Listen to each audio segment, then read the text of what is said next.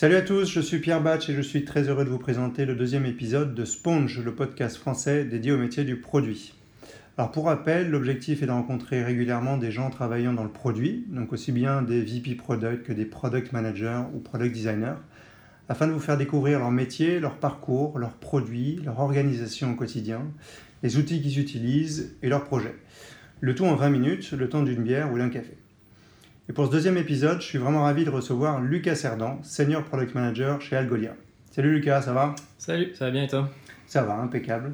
Alors est-ce que tu peux te présenter rapidement, enfin présenter ton parcours à travers le produit et nous expliquer un peu euh, bah, comment tu es arrivé à faire du product management euh, à partir de 2013 euh, donc déjà depuis 2013, en effet, ça, ça, commence à remonter. Je suis tombé dans le product management euh, un peu par hasard, sans savoir ce que je faisais euh, quand je faisais mon stage de fin d'études chez Groupon.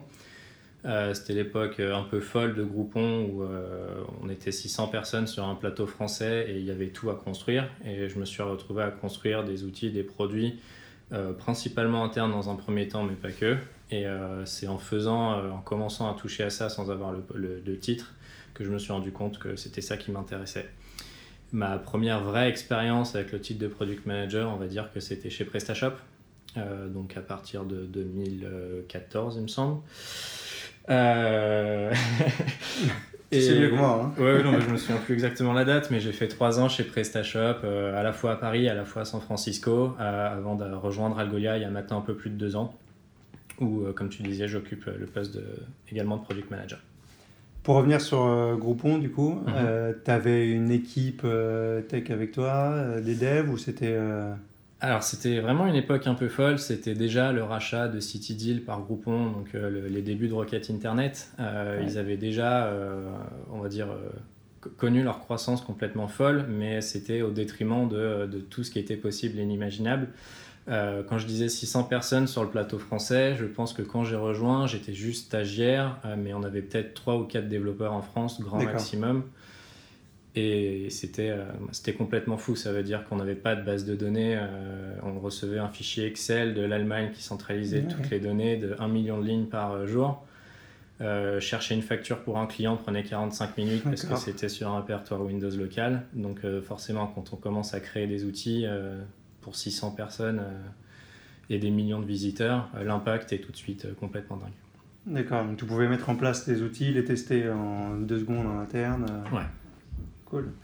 Et ensuite, PrestaShop, euh, tu es arrivé, tu étais le premier product manager. J'étais le premier product manager, ouais. Ça s'est passé comment C'est toi qui as mis en place des méthodos Comment est-ce que vous êtes organisé? Alors non, il y a quelqu'un qui est arrivé, j'ai eu un directeur of product assez rapidement. Euh, j'étais quand même assez junior en tant que product manager, donc mhm. donc j'avais pas forcément cette légitimité ou la connaissance pour, pour faire ça à l'époque. on a recruté un directeur product, on a eu un CPO, ensuite plus tard on a vraiment construit toute l'équipe. mais derrière il fallait tout créer, comment est-ce qu'on s'organisait en interne, tous les, les passages à l'agile, toute l'organisation qu'il peut y avoir en rajoutant même des designers ou autres. J'ai tout connu chez PrestaShop. ouais, justement, donc hyper croissance de PrestaShop. L'équipe produit, la vision du produit, elle a évolué comment pendant Parce que tu es resté trois ans, c'est ça? Je suis resté trois ans. Euh, vous, étiez combien en produit à la fin? Euh, bonne question. Je pense qu'en incluant les designers, les PM, euh, le content manager, facile 8 personnes. D'accord. je dirais à une époque. Euh, on va dire que sur la dernière année de mon expérience à PrestaShop, euh, j'étais parti à San Francisco, donc je faisais quelque chose un peu différent du product management. J'étais plus dans un laboratoire d'innovation où on testait des idées un peu complètement dingues euh, pour voir ce qui, ce qui, pouvait marcher dans l'e-commerce. Mais ouais, on est passé de 1 à, de 1 à 8 facilement en quelques en deux ans. D'accord, ok, cool. Et cette hyper croissance de PrestaShop, tu la mhm. retrouves un peu chez Algolia. Euh, aujourd'hui, c'est ça, ça, tabasse. Au-delà du fait que, euh, que tu sois le porte-bonheur un peu des boîtes, visiblement, euh, tu, comment est-ce comment est qu'elle est, elle est, gérée cette croissance aussi ici Tu vois des similarités entre. ouais, il y a forcément des similarités. On va dire qu'il y a des challenges qui peuvent se retrouver forcément dans toutes les boîtes où chaque année on double le nombre d'employés. Donc il y, a, il y, a des questions à se poser à chaque fois je dirais que chez Algolia, la, culture a, toujours été. Euh, toujours été euh, pardon, euh, Tech produit tech produit et surtout la culture a, prévu l'hypercroissance. Ça veut dire que si tu écoutes des, des, discours de notre CEO Nicolas Dessaigne, euh, il va vraiment expliquer en détail pourquoi est-ce que la culture, c'était quelque chose qu'ils avaient commencé à discuter avec l'autre fondateur, Julien Lemoine, dès le premier jour. Avant qu'il crée l'entreprise, la culture était déjà au, cœur des discussions et ça facilite beaucoup de choses euh, de savoir déjà à peu près où on va et de prévoir ce genre de sujet. D'accord. Et là, aujourd'hui, l'équipe produit en elle-même, elle est organisée comment Alors, euh, c'est une grande histoire et je pense qu'il y a assez peu de gens qui, qui, réalisent ton avis, combien on est de product manager chez Algolia? euh, si tu me demandes, ça veut dire qu'en fait vous êtes deux, non? Ah, trois. Ah ouais, trois, ok. En fait, l'équipe produit. En vrai, j'aurais vu plus. Ouais. on est 240, on va dire, euh, dans l'entreprise au total. On a 60-70 développeurs. Donc euh, le ratio est ultra faible. On recrute énormément parce qu'on on, cherche maintenant à, remplir, à staffer les équipes. Il y a une raison. quand je suis rentré chez Algolia, je n'avais pas le titre de product manager, il n'y avait pas de product manager. Euh, l'équipe ne voulait pas de product manager. D'accord. Euh, Pourquoi? Pour des bonnes raisons. Euh, c'était une, on en a un produit pour et par développeurs. Et ils avaient quand même une légitimité assez forte. On a vraiment des cultures d'ownership, des, des, gens qui sont vraiment impliqués sur un projet. Mhm. Et à l'époque, il n'y avait pas forcément ce besoin de, product manager. alors, ça a été le, le, but de ma première année de, bah, de montrer la valeur que le product management pouvait apporter. Et ensuite, on a recruté, recruté pardon, un VP produit euh, il y a maintenant un an et demi qui a vraiment officialisé et euh, démarré la création de l'équipe produit. Donc finalement, euh, quand on dit trois personnes globalement depuis un an, c'est pas si déconnant que ça. Mais on sait qu'on va, on va revenir sur des ratios plus traditionnels. Et pour toi, parce que tu parles donc de VP, de PM, mm-hmm. la différence, le job de VP versus le job de directeur produit versus le job de euh, head of product. Euh, tu, tu, pour toi, c'est quoi la différence? Je dirais que ça dépend de, du, de, de là où en est l'entreprise, à quelle taille. Euh, enfin, un VP produit chez un Facebook ne fera pas la même chose qu'un VP produit à Algolia. C'est pas les mêmes problématiques, c'est pas le même nombre de personnes ou organisations à gérer. Euh, il y en a, c'est des CPO au-dessus d'un VP produit, un Head of Product euh, répond à un VP produit. Enfin, il y, a, différentes organisations, il y a des titres qui correspondent plus ou moins, mais après, le métier, forcément, je dirais qu'importe le titre, ça dépend plus de l'organisation qu'il y a derrière. Oui. Ok. Et là, l'orgal va encore évoluer Il va y avoir des, des recrutements en produit On a, je pense. Tu as des annonces à faire Ouais, on, on, ouvre un, poste de directeur produit, euh, typiquement à Paris. D'accord. Et donc lui, il sera en charge de... De nous trois, les trois PM, et plus tous ceux qui, qui vont arriver. On a euh, cinq ou six postes de product manager ouverts euh, à Paris, et on cherche un directeur produit pour ensuite euh, structurer toute l'équipe. D'accord, top. change de sujet complètement. Mhm. tu organises aussi la LPC, la Product Conférence. Oui qui aura lieu dans quelques jours d'ailleurs, euh, pour cette troisième édition. Troisième édition, tout à fait. Euh, petite question pour toi, sur le, dans le monde du produit, des événements produits, où est-ce qu'on en est en France? Est-ce qu'on est, on est bien, toi qui as vécu aux, États-Unis? Euh, Où est-ce qu'on en est pour toi? Quelle est la situation un peu produit, tech, enfin, en termes d'événements? Excellente question. Je te remercie. En effet, euh, j'ai vécu un an à San Francisco pour PrestaShop et ce qui m'a vraiment impressionné là-bas, dans la raison pour laquelle euh, je trouve qu'il y a quand même le cœur de la tech qui se passe à San Francisco, c'est que les échanges sont de manière euh, beaucoup plus fréquents, beaucoup plus ouverts et mm. on, a tous les mêmes problèmes et, échanger permet de les résoudre beaucoup plus vite et de la meilleure manière. c'est pour ça que quand je suis rentré en France, à l'époque avec Sébastien et Hugo, qui sont aussi deux autres cofondateurs de la, la Product mm-hmm. Conférence, je leur ai expliqué que voilà, c'est vraiment ça qui me manquait en France, c'était euh, cette espèce d'écosystème de, de, gens qui s'entraident. Et on a lancé la Produit Conférence il y a trois ans. À l'époque, c'était 200 personnes qu'on avait réussi à réunir. Euh, là, on, est on est encore sold out euh, à plus de 500 product managers qui vont, qui vont se réunir. J'ai failli en faire les frais, j'ai réussi à avoir ma ticket. Ah, plaisir. Et, euh, et, du coup, non, c'est assez, assez intéressant justement à travers les meet qu'on organise, à travers cette conférence annuelle qu'on organise. On voit vraiment, vraiment, vraiment le métier se développer. On voit vraiment une certaine maturité qui commence à arriver le poste commence à être connu. Euh, on commence à avoir des organisations produits dans des entreprises, on va dire, qui sont un peu plus euh, euh, moins matures en termes de d'organisation. Mhm. Donc le, le poste prend vraiment, mais du coup il y a beaucoup de questions de... on a beaucoup de nouveaux product managers, des gens qui n'ont pas forcément encore énormément d'expérience, Ouais. et euh, avoir ce genre d'événement euh, est absolument crucial euh, pour pouvoir échanger, comprendre les pratiques et savoir comment le métier de product manager se définira dans quelques années. Et quand tu dis qu'aux États-Unis, l'échange est beaucoup plus facile, enfin, il y a beaucoup plus d'événements, Mhm. est-ce que c'est entre product managers ou aussi tu l'as ressenti sur le contact avec les clients, les retours utilisateurs sont beaucoup plus simples ou pas forcément?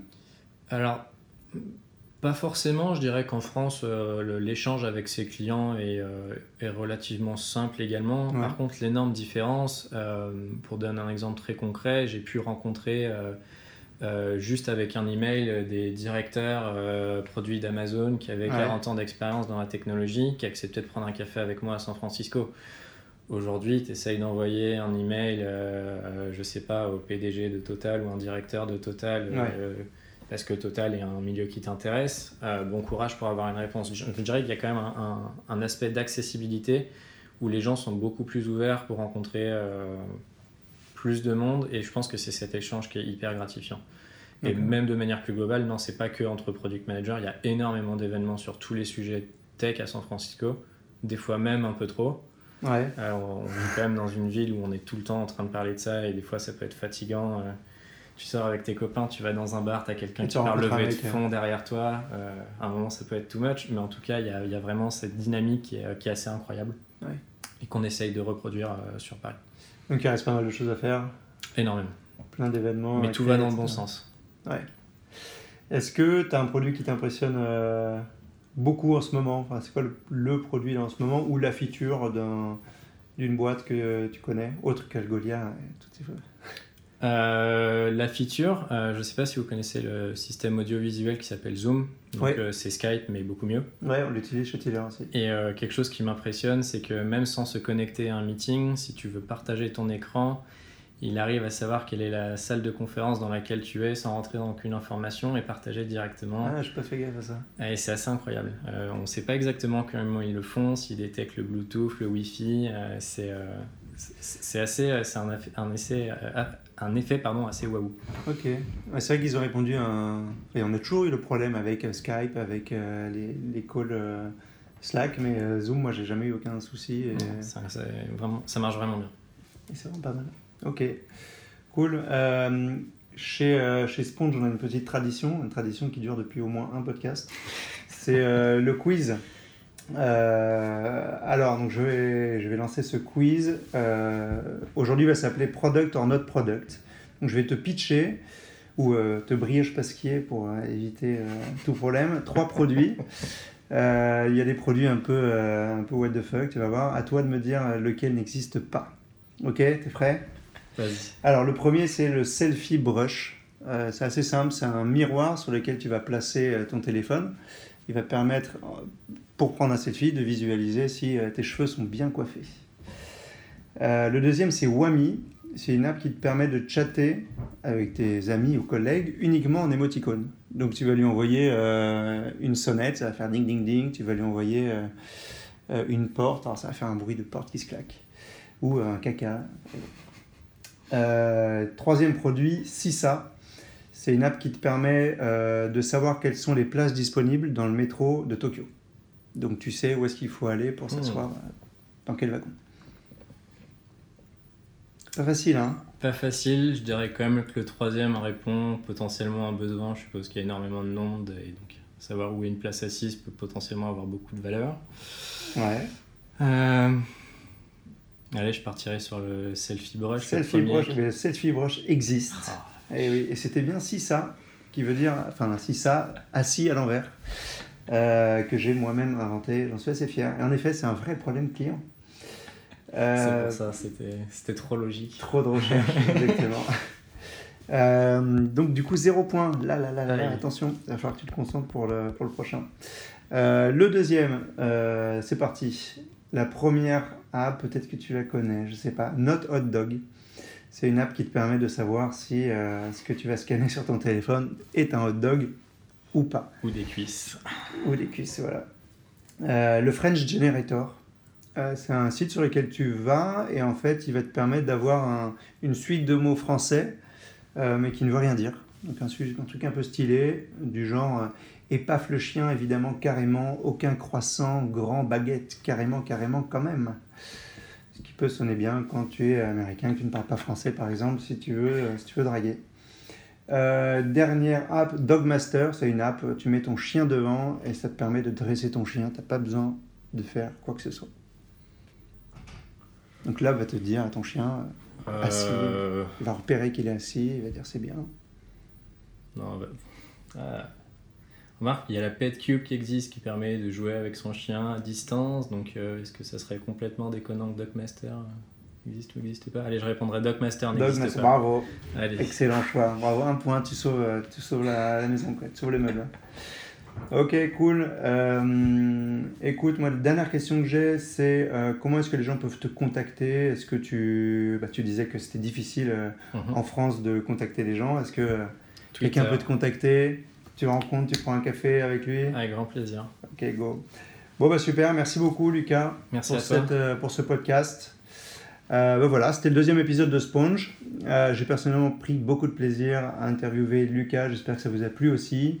Si vous avez des recommandations, des retours ou des invités que vous souhaitez voir venir, je suis plus que preneur. N'hésitez pas à me contacter sur Twitter ou LinkedIn. Pierre Batch, salut à tous